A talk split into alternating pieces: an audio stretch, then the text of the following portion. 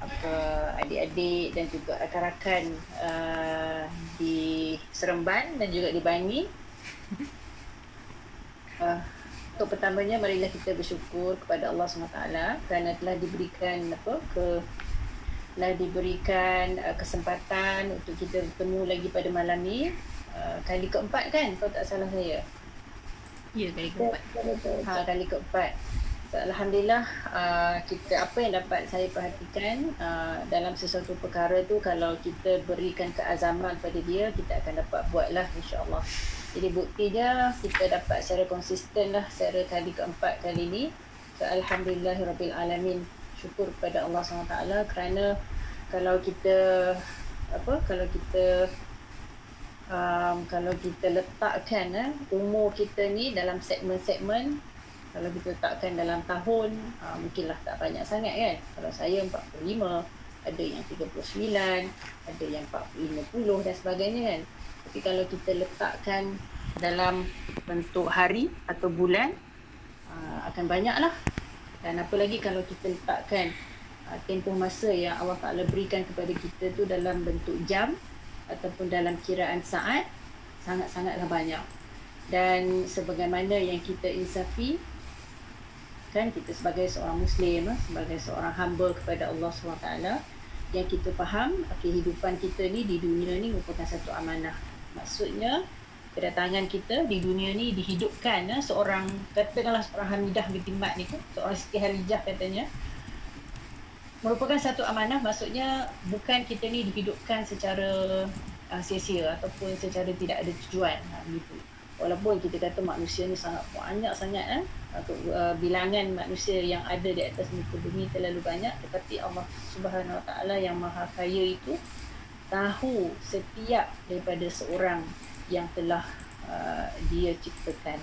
Jadi apa yang ingin saya kongsikan eh, sebagai permulaan sebelum kita meneruskan apa tu uh, sesi perbincangan kita berkenaan dengan isteri-isteri Rasulullah sallallahu alaihi wasallam apa yang saya sebut tadi tu maksudnya waktu dalam kehidupan kita ni merupakan satu amanah merupakan satu benda yang akan dipersoalkan.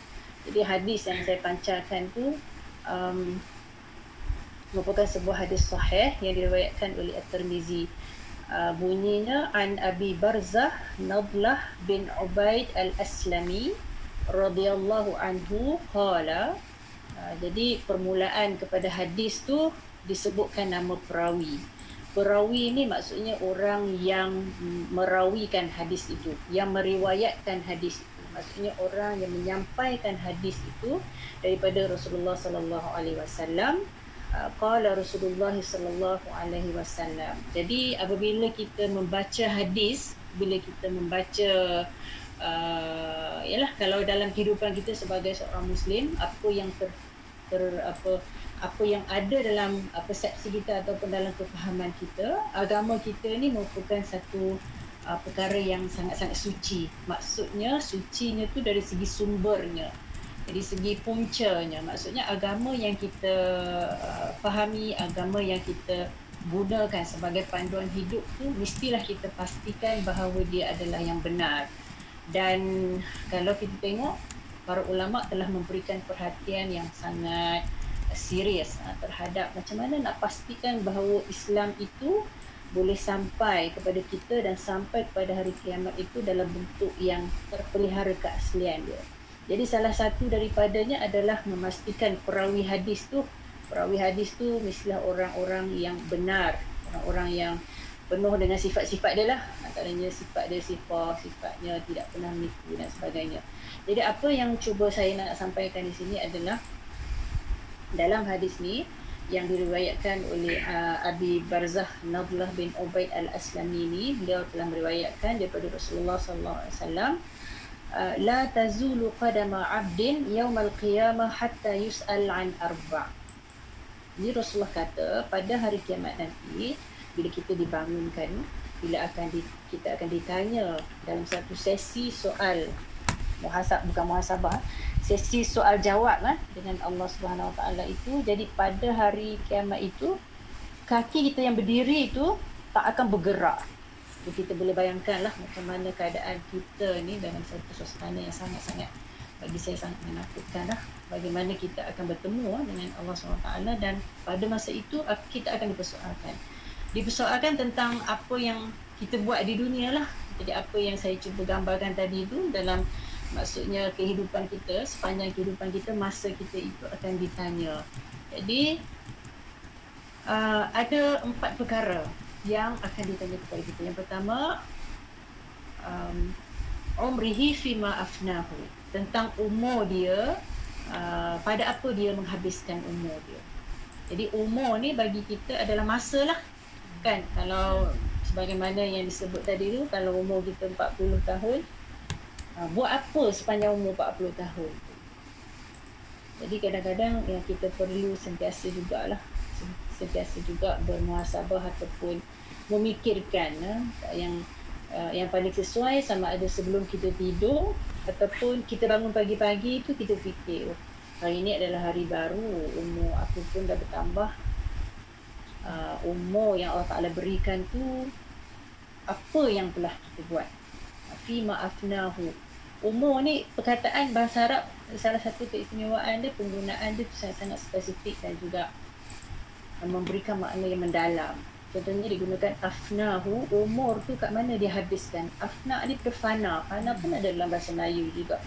Fana. Hmm. Ada ke bahasa Melayu? Fana ni maksudnya habislah, hilang, hancur, uh, binasa kan. Jadi umur tu kat mana di, dihabiskan. Wa an ilmihi fima fa'ala. Tentang ilmu dia, apa yang dibuat. Ilmu ni satu benda yang sangat bagi saya uh, bagi saya pengertian dia ada luas ilmu ni maksudnya pengetahuan dia ataupun pengalaman dia ataupun uh, kefahaman dia. Dan kalau kita tengok uh, guru-guru pun ramai di sini kan. So bila kita sebut ilmu tu kalau kita boleh uh, sebut dalam konteks dia kognitif ke, dalam bentuk dia efektif ke, dalam bentuk psikomotor ke. Jadi ilmu ni terlalu luas. Bukan kita nak kata ilmu ni hanya milik orang yang pergi belajar universiti ke kan? Ilmu ni bukan hanya milik seorang guru bukan milik seorang pensyarah. Tetapi ilmu tu milik seorang manusia. Sebab itu dalam pada hari kiamat nanti ilmu tu apa yang dibuat? Adakah dia menggunakan pengetahuan dia tu untuk kebaikan? Adakah dia menyatakan baik kepada orang kepada orang lain kemudian yang ketiga wa an malihi min aina iktasabahu tentang harta dia dari mana dia dapat. Jadi perkara yang ketiga ni penting uh, maksudnya kita akan ditanya setiap daripada harta yang kita dapat. Harta tu maksudnya ialah harta material, harta harta dari mana kita dapat. Pentingnya di situ bahawa dalam syariat kita amat-amat mementingkan bahawa harta tu mestilah daripada sumber sumber yang halal. Kalau makanan tu halal dan juga tayyib yang baik yang berhasiat. Kemudian yang keempat wa fima anfaqahu. Dan eh, ke mana harta tadi dia infakkan? Dibelanjakan ke mana? Dapat dari mana dan infak dan ke mana? Wa dan yang keempat adalah wa jismihi fima ablahu. Tentang uh, jasad dia tentang uh, tubuh badannya kat mana dia menghabiskan ataupun kat mana dia menggunakan uh, tubuh badan tersebut. Kekuatannya, kesihatannya, kemampuan dia adakah badan tu digunakan untuk uh, perkara yang bermanfaat kan? Adakah badan tu dijaga elok-elok kan? Adakah uh, badan tu digunakan untuk uh, uh, rajin sebuah kerajinan ataupun digunakan untuk bermalas-malasan jadi empat perkara ni lah bagi saya merupakan satu hadis yang perlu kita ingat. Hmm. Kalau tak ingat hadis ni satu-satu pun kita ingatlah empat perkara yang Allah Ta'ala bagi kita sebenarnya modal lah sebenarnya kan. Kalau kita nak ibaratkan kehidupan kita ni sebagai sebuah perniagaan yang mana kita memang target untuk dapat syurga tu jadi empat ni adalah modal. Maksudnya empat ni lah indikator yang akan menunjukkan sama ada kita berjaya ataupun tidak. Jadi kalau saya ulang sekali lagi, umur kita, ilmu kita, harta kita dan yang terakhir adalah tubuh badan. Kita perlu berbagi contoh sebab tu manusia ni dicipta dengan sifat ingin tahu. Sebab kalau manusia tak ada sifat ingin tahu, dia akan statik lah. Maksudnya dia tak akan berusaha untuk melakukan sesuatu dalam hidup dia. Jadi dengan perasaan ingin tahu itulah kita buat program-program keilmuan. Contohnya kita buat uh, program-program sosial. Contohnya untuk kita mencari sebenarnya. Jadi uh, sebagaimana disebutkan di situ juga uh, ilmu itu sangat penting. Dan selain daripada ilmu kita ni manusia ni perlukan kepada contoh kan? Sebab itulah Islam tu datang dalam uh, dalam bentuk al-Quran sebagai wahyu Allah Taala memang tahu dah Allah Taala hantarkan Nabi Muhammad sallallahu alaihi wasallam itu sebagai contoh supaya kita boleh ikut, kita boleh tiru dan kita boleh jadikan sebagai qudwah dan juga contoh. Jadi Rasulullah SAW pula menjalani kehidupan dia sebagai manusia biasa. Antaranya adalah Rasulullah tu berkahwin. Ha. Jadi apa yang kita akan cuba tengok ha, pada malam ni uh, pada saya hadis ni mestilah kita ingat betul-betul dan setiap pagi kalau boleh kita tengoklah apa yang kita buat uh, tentang uh, apa tu kelebihan-kelebihan ataupun kita rezeki lah ataupun keadaan kita. Perkara salah satu keistimewaan uh, dalam syariat ni dia merupakan satu panduan yang umum yang sesuai untuk semua uh, orang. Maksudnya tidak mengira dari segi latar belakang dia dari segi uh, tidak mengira perbezaan latar belakang tidak mengira perbezaan uh, bangsa tidak mengira perbezaan jantina tidak mengira perbezaan taraf uh, tidak mengira benda-benda lain. Maksudnya uh, syariat yang diturunkan termasuklah contoh-contoh uh, yang diceritakan menerusi cerita-cerita dalam sirah dalam hadis yang kita akan baca berkenaan dengan isteri-isteri Rasulullah ni kita akan melalui uh, prinsip-prinsip yang kita boleh ambil. Nilai-nilai yang kita boleh ambil. Contoh dalam pendidikan pun kita menekankan terhadap nilai sebenarnya. Jadi uh, apabila kita meneliti cerita-cerita contohnya cerita macam minggu lepas kita dah tengok bagaimana Khadijah kan sebagai seorang isteri yang Uh, sangat istimewa lah di sisi Rasulullah SAW. Ya, kita bukan nak tiru Khadijah tu 100% tak. Kita ingin mencari apa yang dibawa oleh Khadijah tu dalam bentuk nilai yang boleh menjadi inspirasi kepada kita, yang boleh menjadikan semangat lah untuk meneruskan kehidupan kita tu dalam situasi kita, dalam kapasiti kita dan juga dalam keadaan kita yang tersendiri. Jadi malam ni insya-Allah kita akan sambung uh, berkenaan dengan uh, isteri Rasulullah yang kedua iaitu Saudah binti Zam'ah. Kalau kita tengok dalam muka surat yang 50, surat ke 50 eh. Tidak saya stopkan share.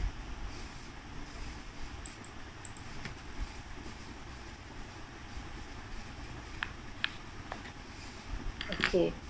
Uh, masing-masing ada buku kan? Ada baca tak sebelum?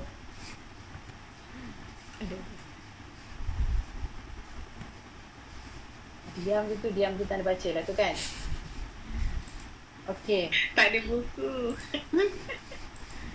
tak apa. Tak ada. Bersekutu oh. dia, dia, dia apa sikit. nanti, nanti.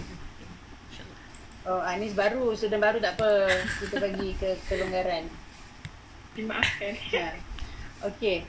Ah, buku ni sebagai panduan lah. Tapi apa yang yang penting tu kita cuba bincangkan eh? bincangkan dan juga yang penting apa yang kita boleh aplikasikan dan ambil contoh lah dalam kehidupan kita.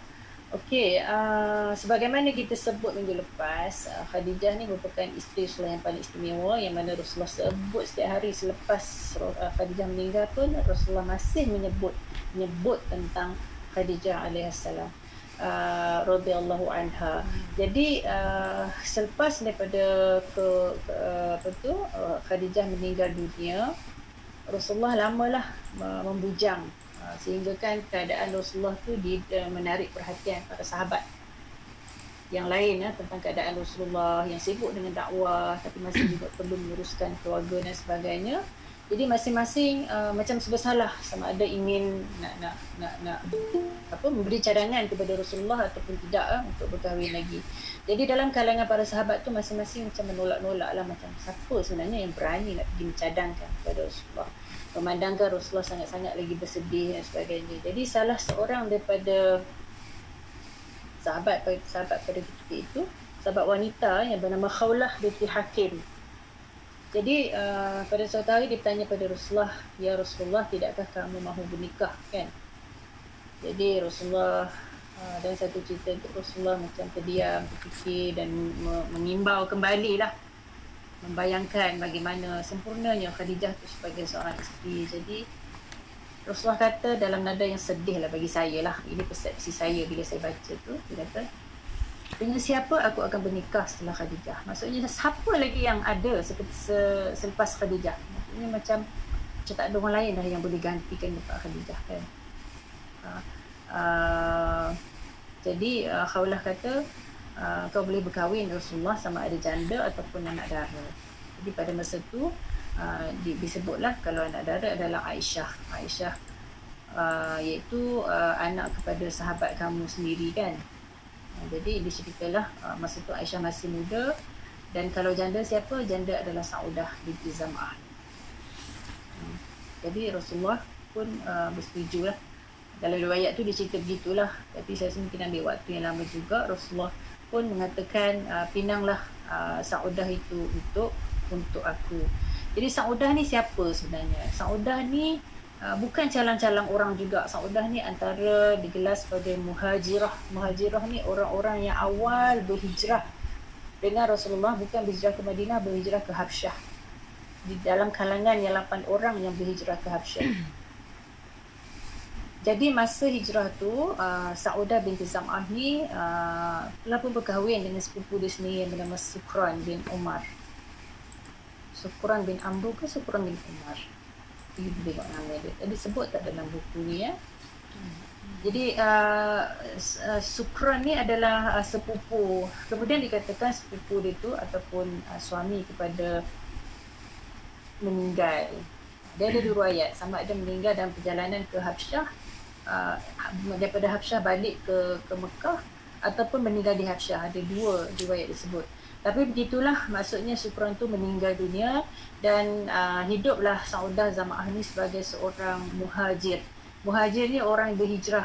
Ya, kalau kita kita tak boleh bayangkan macam berhijrah tu macam kita pindah aja kan? Macam oh dia ni pindah dari KL pergi Kedah. Ha, tak sesimpel tu. Maksudnya keputusan untuk berhijrah bagi seorang sahabat tu dia punca dia daripada keimanan yang tinggi. Maksudnya keyakinan yang tinggi berhijrah pada ketika itu maksudnya meninggalkan apa-apa yang mereka miliki demi Allah dan Rasulnya gitu. Ha, kalau kita sekarang pindah ada lori kan macam semua boleh bawa kan. Tapi pada zaman uh, para sahabat ni berpindah tu maksudnya persoalan uh, aku dan Allah. Maksudnya lah aku dan Islam gitulah Ha, jadi para sahabat yang berhijrah ini dianggap orang-orang yang kita kata al-awwalun as-sabiqun, orang-orang yang mempunyai nilai akidah, nilai keimanan yang tinggi kepada Allah SWT.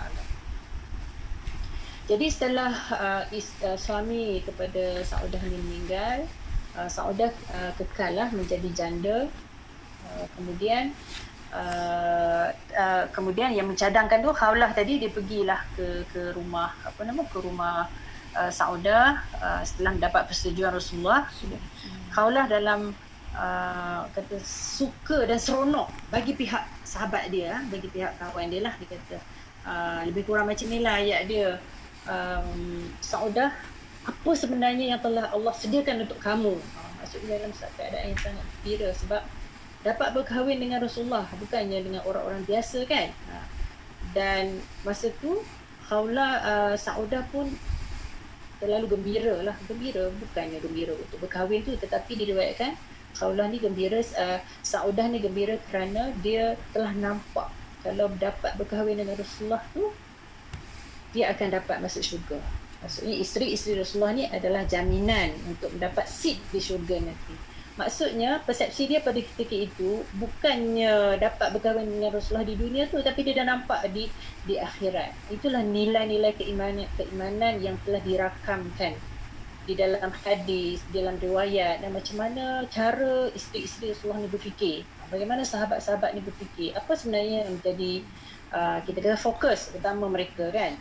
Uh, jadi apa orang kata apa yang menjadi fokus utama kita tu akan terzahir kan dalam percakapan kita dalam tindakan kita dalam fikiran kita. Ibaratnya kalau kita yang kat dalam ni uh, macam air dalam teko kan. So kalau kita tuang air tu baru nampak air teh ke air kopi ke air apa coklat ke dan sebagainya kan. Jadi begitulah yang cuba digambarkan yang cuba ingin kita kutip daripada apa yang kita baca berkenaan dengan isteri-isteri Rasulullah sendiri kemudian uh, kalau tengok muka surat 50 ni Saudah bin Zam'ah ni uh, Dr. Rozaimi ni ada sebut dia bawa sedikit uh, perbincangan mengenai adakah uh, Saudah ni isteri kedua ataupun Aisyah yang isteri kedua. Uh, jadi antara keistimewaan ataupun uh, apa kita kata ciri-ciri lah dan bagi buku ni uh, Dr. Rozaimi ni dia akan membentangkan uh, perbezaan-perbezaan pandangan dan dia akan buat kalau dalam bahasa teknikal uh, fiqh kita panggil tarjih kalau dalam bahasa biasa kita panggil dia akan memberikan pandangan dia apa yang dia uh, dia setuju untuk uh, pandangan yang maksudnya yang lebih tepat untuk diri dia sendiri.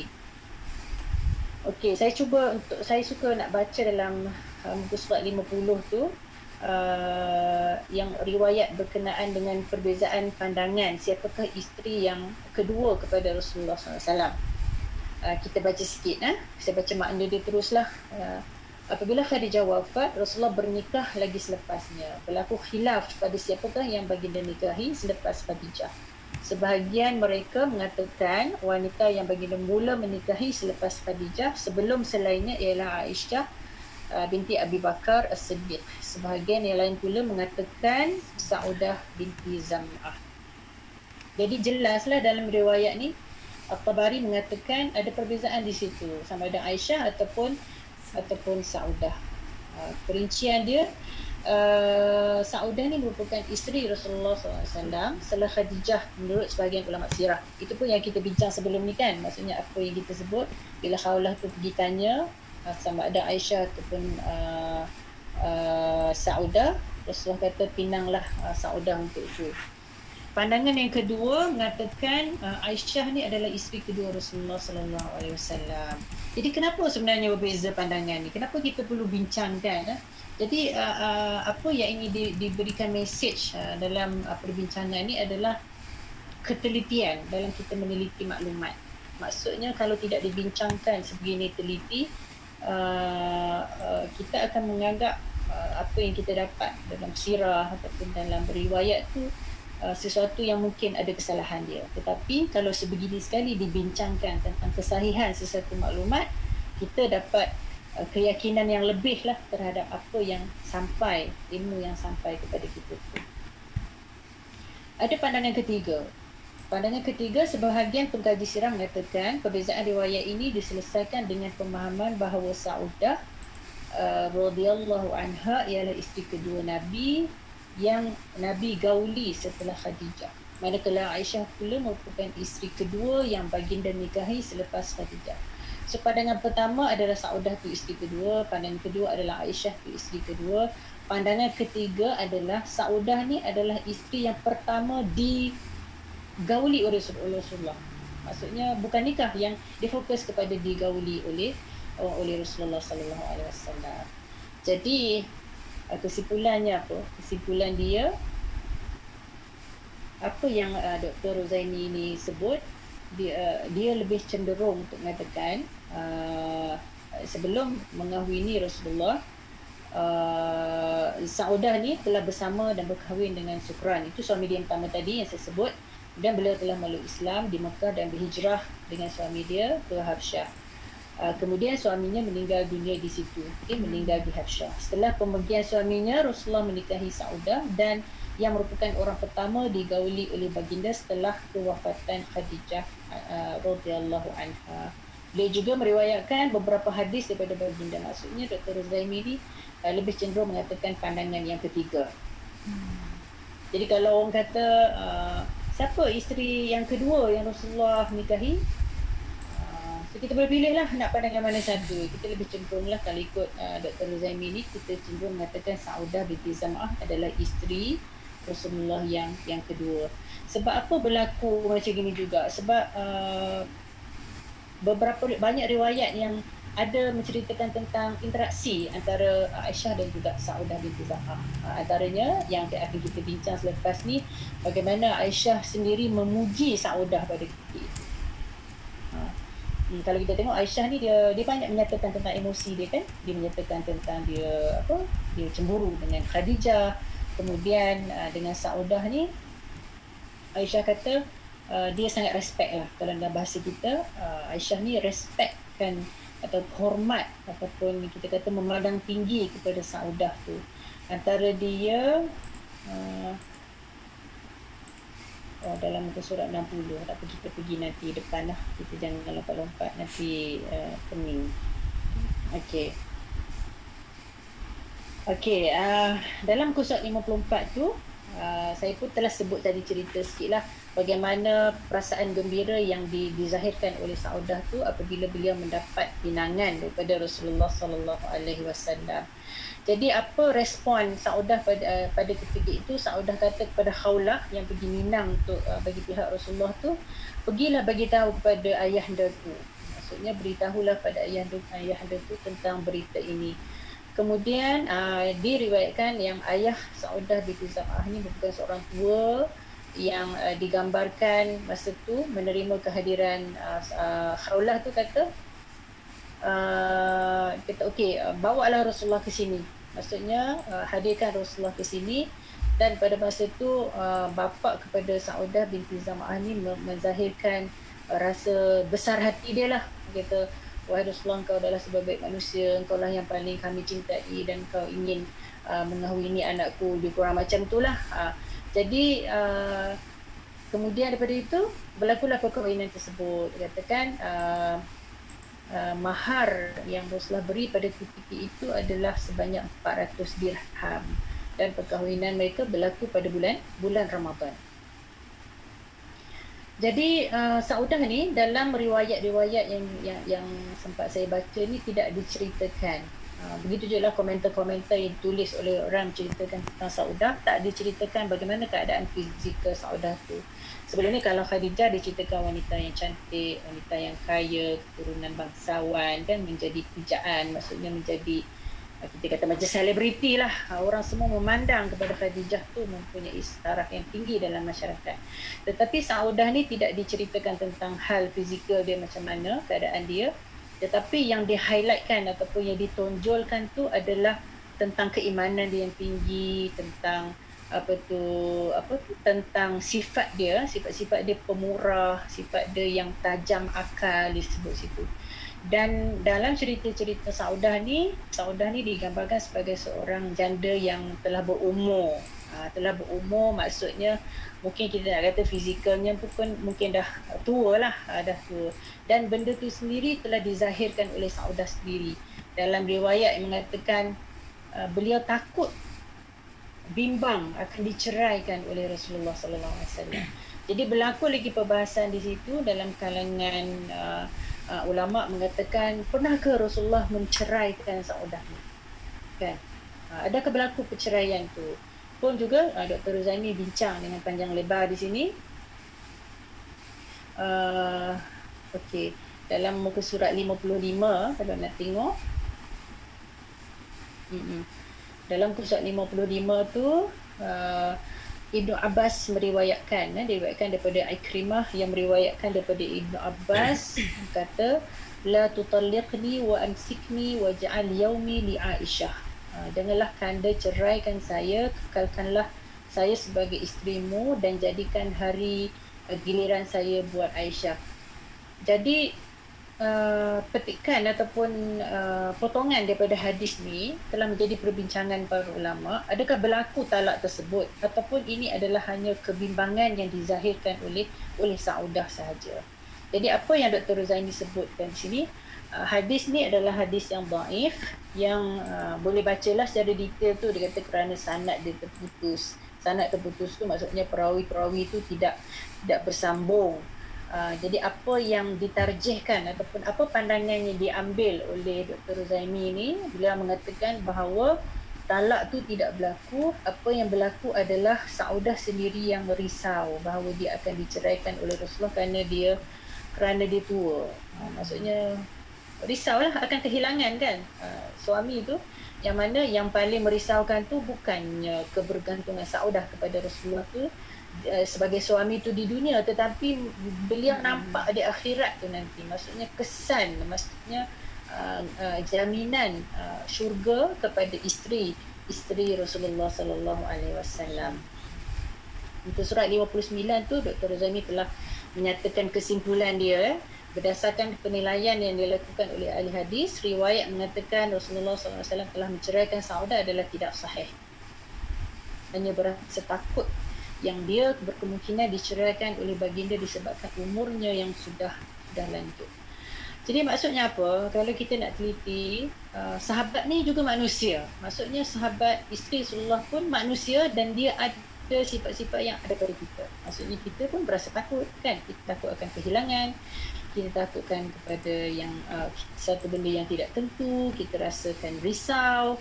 Jadi apa yang dialami oleh para sahabat ni uh, memberikan inspirasi kepada kita. Uh, uh, maksudnya dalam kehidupan. Apa yang jadi fokus uh, dalam uh, dalam kehidupan uh, kita. Okey. Uh, dipetik juga berkenaan dengan uh, peribadi-peribadi Saudah yang uh, menjadi kekaguman kepada Aisyah. Jadi Aisyah uh, sepanjang pembacaan saya uh, dalam hal poligami adalah yang menceritakan bahawa Saudah ni adalah contoh isteri yang berpoligami yang baiklah. Uh, okay. Uh, disebutkan kenapa saya pun bacalah oh rupanya sebab Saudah telah memberikan giliran dia kepada Aisyah radhiyallahu anha. Okey, cuba kita tengok dulu apa persepsi Aisyah terhadap uh, Saudah. Maksudnya mereka ni uh, madu yang dekat lah. Uh, maksudnya apa tu waktu mereka berkahwin dengan Rasulullah tu lebih kurang sama sebab telah di, di, dipinang dalam waktu yang yang lebih kurang sama. Jadi um, Aisyah sebut ma raaitu imra'atan surat 60 ما رأيت امرأة أحب إلي أن أكون في مسلاخها من سودة بنت زمعة من امرأة فيها حدة Maksudnya tidak ada wanita yang lebih aku suka untuk jadi sepertinya. Oh, hebat kan? Sebab itulah dia orang ambil cerita ni dalam hal poligami. Sebabnya macam mana seorang madu boleh respect kan pada madu dia. Itulah. Okay, tidak ada wanita yang aku lebih suka untuk jadi sepertinya seperti Sauda binti Zam'ah. Kenapa? Beliau merupakan seorang yang cerdik dan berjiwa gagah. Ha. Itulah. Itulah ciri yang disebutkan oleh uh, Aisyah yang di sini yang beliau menyifatkan sang udah tersebut. Jadi cerdik dan berjiwa gagah ni merupakan uh, ciri yang perlu kita carilah. Uh, so dalam konteks kita hari ini macam mana kita nak cari cerdiknya seorang isteri. Kita ingat pula lagu tu kan? Isteri cerdik yang solehah kan? Hmm. Jadi cerdik ni jangan kita bayangkan cerdik tu jangan kita nilai dengan sijil. Cerdik ni kita perlu nilai uh, dalam konteks yang lebih luas. Eh. Cerdik jadi seorang isteri maksudnya dia faham suami dia. Cerdik seorang isteri ni dia pandai menguruskan hal-hal yang boleh mempengaruhi dalam rumah tangga dia, menguruskan anak-anak. Jadi kecerdikan ni maksudnya mencari jalan penyelesaian eh, dalam hal-hal yang berkaitan dengan perkahwinan ataupun hal-hal yang berkaitan dengan pengurusan rumah tangga lah. Sebab kita ni rumah tangga ni kita lah manager kan. Ha, isteri-isteri adalah manager. So kalau kita tak boleh manage tak boleh menyusun ha, keadaan rumah tangga kita yang baik uh, jadi akan berlaku propaganda lah. Uh, jadi kecerdikan tu sangat penting eh, ditunjukkan uh, oleh oleh isteri Rasulullah ni. Cumanya kita tak tak dapatlah nak zoom in betul-betul macam mana kecerdikan yang ditunjukkan oleh uh, Saudah binti Zama'ah ni mungkin dalam katakan Saudah ni lah yang jaga rumah tangga Rasulullah maksudnya anak-anak Rasulullah setelah ditinggalkan oleh Khadijah tersebut. Uh, berjiwa gagah ni maksudnya maksudnya berkahwin dengan Rasulullah dalam waktu usia beliau yang telah meningkat. Keadaan Rasulullah yang sangat sibuk kan? Jadi berjiwa gagah lah. Kemudian uh, apabila beliau telah berhijrah ke Habsyah uh, pada mula-mula apa tu apa, sejarah umat Islam tu itu uh, disebutkan berjiwa gagah. Maksudnya berjiwa gagah ni maksudnya jiwa kental lah. Ha? Jiwa kental. Kemudian sifat uh, Sauda binti Zam'ah juga dia terkenal dengan uh, pemurah. Uh, pemurah ni uh, dalam tengok muka surat 61 Anna Umar Ibn Hajar mengatakan Anna Umar ba'atha ila Sauda bi ghararatin min darahim فقالت ما هذه قالوا دراهم قالت في غرارة مثل التمر ففرقتها jadi apa maksud dia ni um, muka 61 eh Umar menghantarkan sebuah karung makanan yang berisi sejumlah dirham kepada saudara lalu beliau berkata bertanya apakah ini mereka menjawab sejumlah dirham maksudnya sejumlah duit beliau berkata dalam karung yang seperti karung tamar lalu beliau pun mengagihkannya jadi uh, maksudnya tak perlu ambil waktu lama lah untuk beliau infak ataupun beliau mengagih-agihkan benda yang dia dapat tu. Jadi kita ni sebagai manusia kadang-kadang kita perlu melihat lah uh, orang kata hmm, perlu merancang dalam kita nak infak, dalam kita nak bersedekah. Maksudnya kita bukan hanya merancang untuk pelaburan bagi diri kita tapi kita perlu merancang untuk pelaburan akhirat lah. Pelaburan akhirat ni antaranya dengan bersedekah.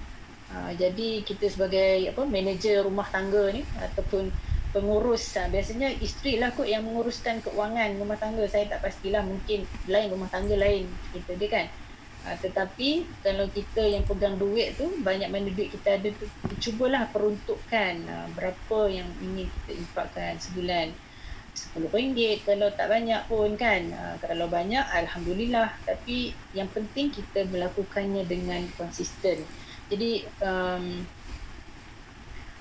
uh, itu adalah ciri-ciri utama yang kita boleh petik lah dalam kaedah dalam cerita Saudah ni seorang yang pemurah, seorang yang cerdik, seorang yang uh, berjiwa uh, kental. Uh, maksudnya kalau uh, cukuplah kita dalam setiap isteri Rasulullah tu kita ingatkan ciri-ciri mereka tu satu, dua ataupun tiga yang membuatkan kita nak mencari lagi. Maksudnya pemurah. Pemurah ni macam mana eh? Ha, pemurah yang ada pada Saudahnya begini.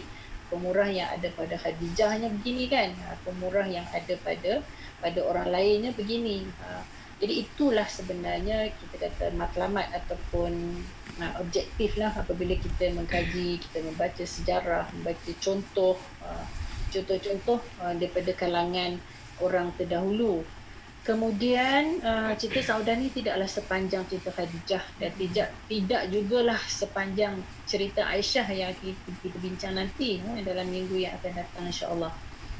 Jadi um, Saudah ni meninggal pada tahun 54 Hijrah lama jugalah. Beliau uh, umurnya panjang lah maksudnya manakala sebagian ulama mengatakan ada yang kata 55 dalam buku ni dikatakan 54 dan beliau wafat pada akhir pemerintahan Khalifah Umar Al-Khattab. Lama juga. Dan um, ini menunjukkan umur beliau telah panjang. Maksudnya kalau lah waktu ketika beliau berkahwin dengan Rasulullah tu telah lanjut umurnya Ha, jadi dipanjangkan lagi umurnya sehinggalah pada akhir pemerintahan uh, Khalifah Umar Al-Khattab. Jadi begitulah sebesar sedikit lah cerita tentang Saudah ni. Kalau ada poin-poin apa yang kita nak bincang. Boleh? Nak bandingkan ke Saudah dengan Khadijah, apa beza dia. Sebab kita baru, baru apa, bincang dua kan. Assalamualaikum. Assalamualaikum. Ya. Um, memang saya tak baca pun lagi buka buku ni. Saya nak tahu macam pemurahnya Khadijah dengan perbezaan pemurahnya uh, Saudah. Saya nak dia punya point lah. mm-hmm. Okey.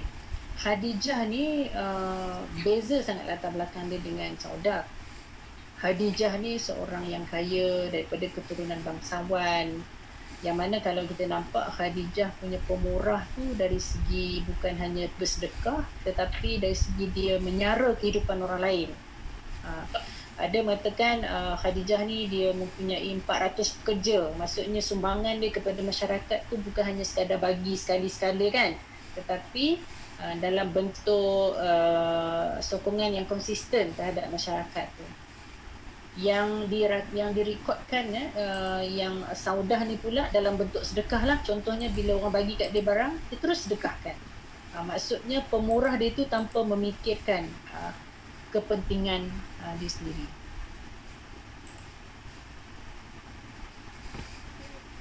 Wallahu alam. Mungkin ada yang nak tambah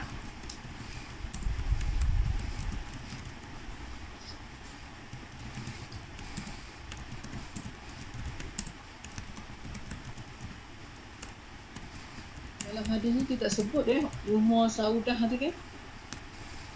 Ha umur tak, tak sebut, kan dia cuma lanjut umur je sebut eh. Dia tak sebut umur berapa. Ha dia tak sebut. Tapi masa tu dia, dia katakan dia dah tua. Dia tak sebut umur berapa. Yang sebab dia risau pun, uh, dia risaukan Rasulullah ceraikan dia sebab dia tua. Dan pada masa tu kan uh, dia bermadu dengan Aisyah dan dibandingkan Aisyah tu muda. Dan uh, uh, apa Saudah ni dia pemurah dia tu sampai tahap dia bagi giliran dia kepada uh, Aisyah. Maksudnya kalau giliran hari Rasulullah uh, dengan dia dia bagi pada Aisyah. Hmm. Dan kan Rasulullah dulu kalau nak pergi musafir mana-mana akan undi isteri mana akan ikut kan. So kalau dapat pada Saudah, Saudah akan bagi pada Aisyah. Jadi perkara tersebutlah yang menjadikan Aisyah apa kagum dengan sifat uh, keikhlasan yang ada pada Saudah tersebut. Kalau kita tengok uh, ialah sejarah Aisyah kahwin dengan Nabi Muhammad wasallam ni umur dia 9 tahun kan? Ha, dia ada banyak riwayat. Macam ha? macam ayolah macam mak dengan anak lah kot beza Aisyah dengan Saudah ni. Hmm. Hmm. Betul? Hmm.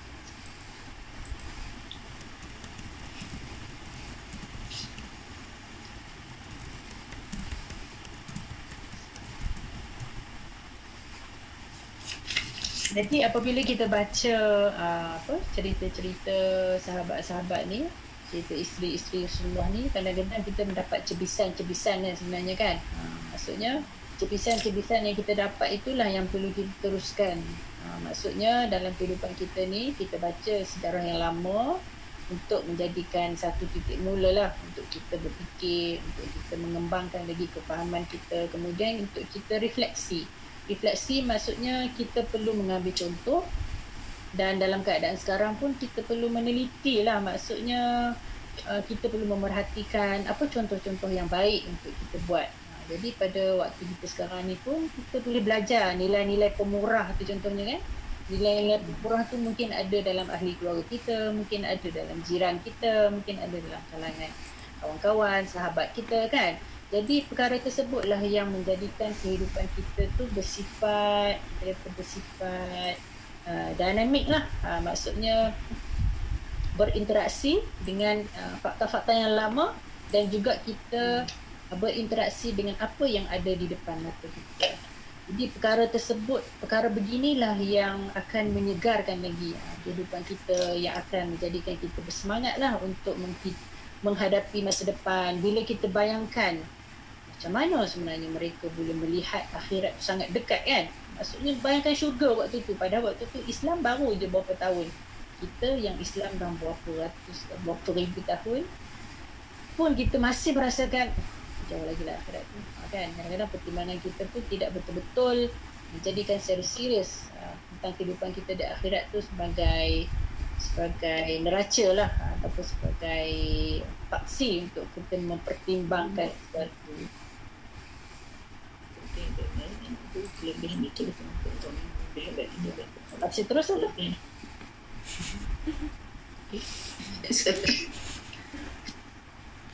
Wallahu alam. Okey.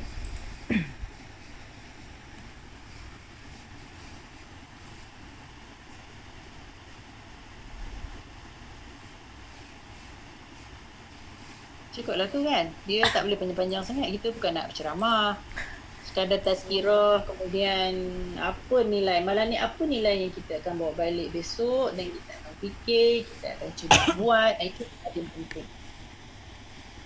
Doktor yang uh, apa Rasulullah kahwin dengan Saudah ni sebab kasihan kan? Betul kan? Ya betul. Sebab kasihan pas suami dia meninggal kan? Kan? Ah betul. Sebab dia apa Uh, jadi Rasulullah kenal Saudah ni sebenarnya dah lama sebab sebab hmm. sebab sama-sama berhijrah ke mana ke Habsyah kan. Kemudian bila melihat uh, apa Saudah ni menjadi janda menjaga keluarga dia sendiri uh, salah satu sebab lah kenapa Rasulullah berkahwin dengan Saudah tu sebab kasihan. Lah. Maksudnya untuk membela nasib hmm. uh, ibu tunggal lah kalau kita sekarang ni kan hmm. kita sebut. Uh,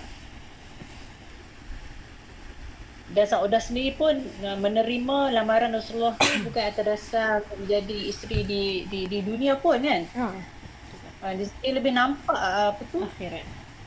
Surga. Uh, kedudukan dia di akhirat tersebut. Uh, Uh, namun berdasarkan sifat-sifat yang disebutkan di situ, hmm, memang uh, Saudah ni memainkan peranan yang penting lah dalam penjagaan keluarga Rasulullah Hmm. sallallahu alaihi wasallam.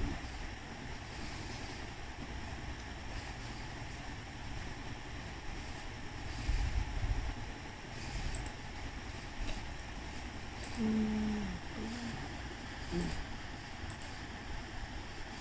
Apa yang Anis tulis dekat chat tu? Nilai infak. Hmm, betul? So, kita kena rancang lah infak ni kena rancang kalau kita tak rancang tak akan jadilah sedekah tu kan kena peruntukkan macam mana kita peruntukkan untuk belanja dapur macam tu jugalah kita kena peruntukkan untuk belanja infak maksudnya bulan ni nak bagi kat siapa bulan depan bagi kat siapa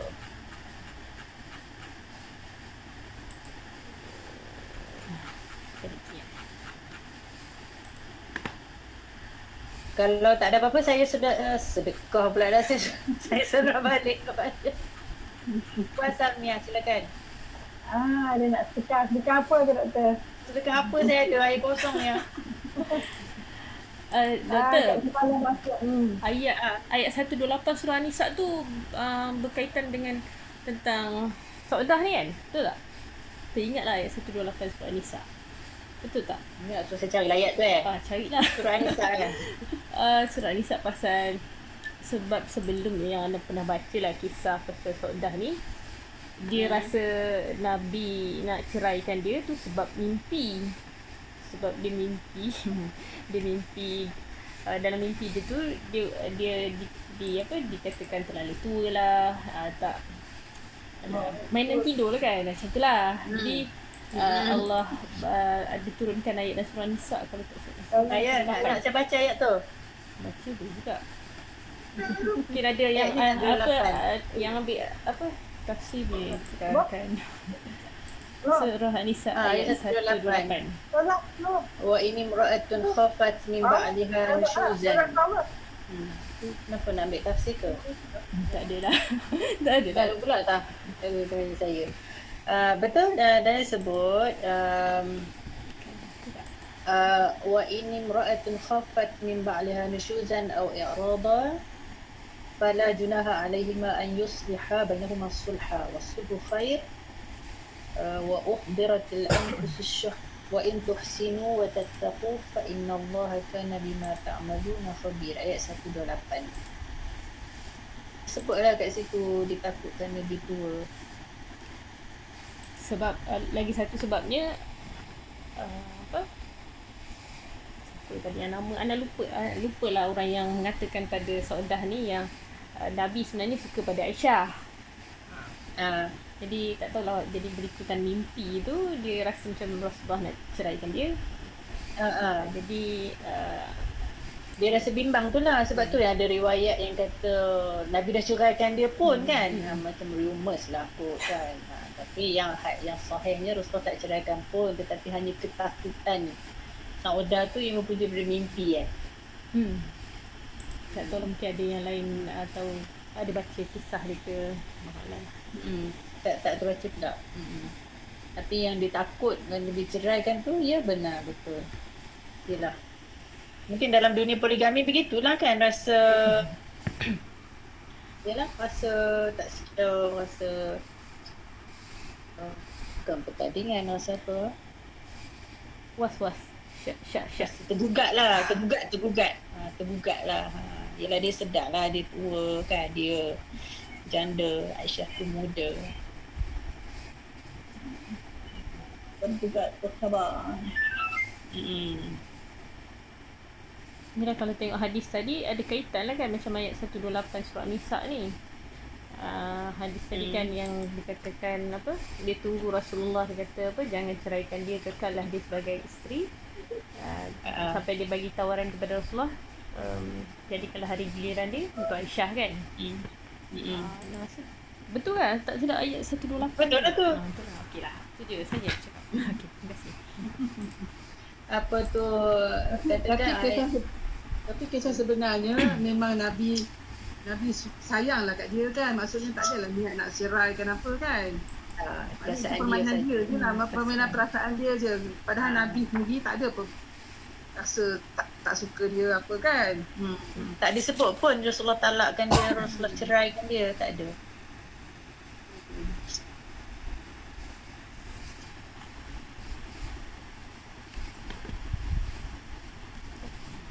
Ada lagi nak bertanya? Nak bagi pengalaman? Assalamualaikum. Ya. Jadi jadi pengajaran ni kita dapat sekarang ni daripada apa isteri-isteri Nabi ni dia tu sifat dia pemurah lah. Perjuangan-perjuangan dia apa yang kita boleh ikuti lah untuk Perjuangan dia kalau Saudah ni kita boleh highlight yang kita boleh fokuskan uh, keimanan dia yang tinggi ya yang menyebabkan dia boleh pergi berhijrah ke Habsyah pada awal-awal. dia. Ha, ya keimanan yang tinggi itu yang satu. Yang kedua dari segi uh, perjuangan dia tu menjaga keluarga Rasulullah lah sebab selepas ini wafatnya Khadijah Rasulullah tak ada isteri lagi. Bila uh, apa Saudah tu datang dia menjadi penyokong lah pada dakwah Rasulullah sallallahu alaihi wasallam. Dia hebat jugalah. Saudah. Ya.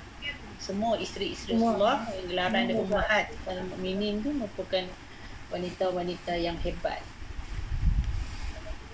Cumanya yang membezakan tu banyak mana maklumat tu sampaikan kita ke? Tidak macam tu je. Tapi dari segi kita kata apa? Uh, yang menjadi dasar eh, kepada semua ummahat al-mukminin ni adalah mereka yang dipilih oleh Allah SWT untuk menjadi isteri Rasulullah dan dipilih untuk menjadi uh, ahli syurga. Kasih. Kita, ah, Nabi ni memang semuanya masuk syurga kan? Ya benar.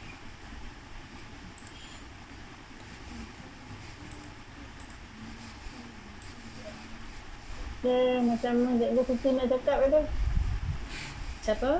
Cikgu Siti nak cakap ke? Mana Cikgu Siti? Di situ ngantuk lah. Buat apa gantuk awak nak? Wow, pukul 10.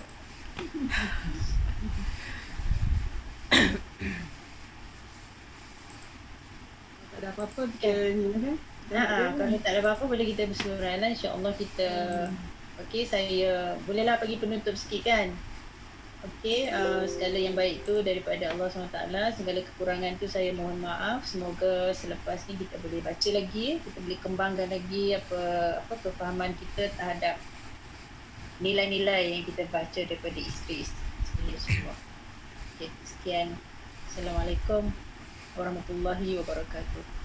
Alhamdulillah. Terima kasih. Terima Terima kasih. kasih Sada. Waalaikumsalam. Terima kasih doktor, terima kasih Ustazah Triza, terima kasih semua. Terima kasih. Terima kasih. Jumpa lagi. Terima kasih doktor. Terima kasih. doktor. Jumpa lagi. Boleh buka semua tak? Boleh buka mic semua? Kita ambil gambar tu. Okay. Buka, buka, buka, buka, buka gambar. Ada boleh potong leh. Nila dan Leh lah. Mana Asal ni, mana asal ni? Asal mana asal asal ni? asal masuk dah hilang. Bila masuk dah hilang. Kawan, kawan Dr. Hamidah ni masuk sekolah tu kan. Ya, katanya baik. Satu, dua, tiga. Alright, terima kasih. Kita dah akhir pendengar tahu buku merah eh. Bono wow dan Jumpa lagi. Jumpa lagi. Assalamualaikum warahmatullahi taala wabarakatuh. Alhamdulillah.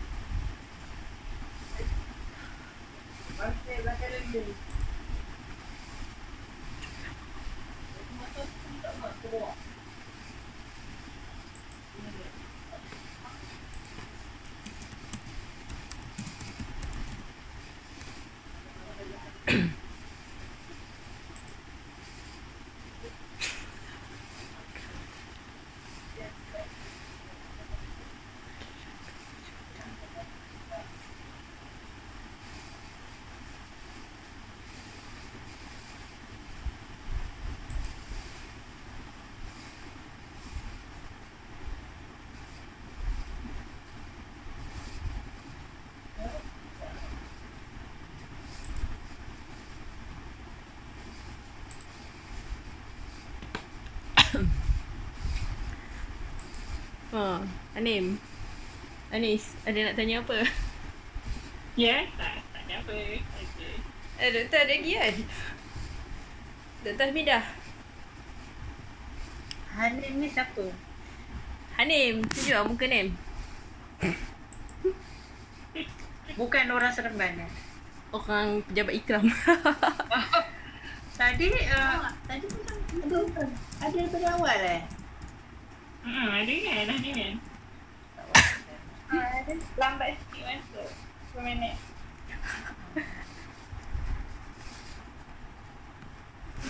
apa nak sembang lah, sembang lah. Anis. Ah, itulah.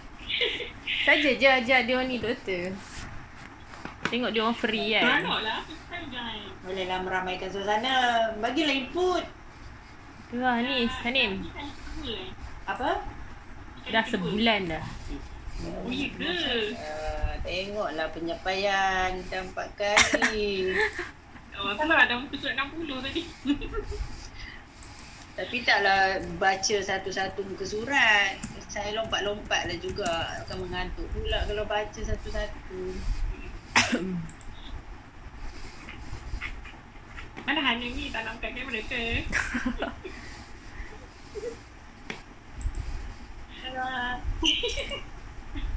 Tadi perasan tak Wani ada kat dalam? Dia masuk kejap tadi. Perasan? Ke sana? Oh, rasa Lepas tu dia keluar balik.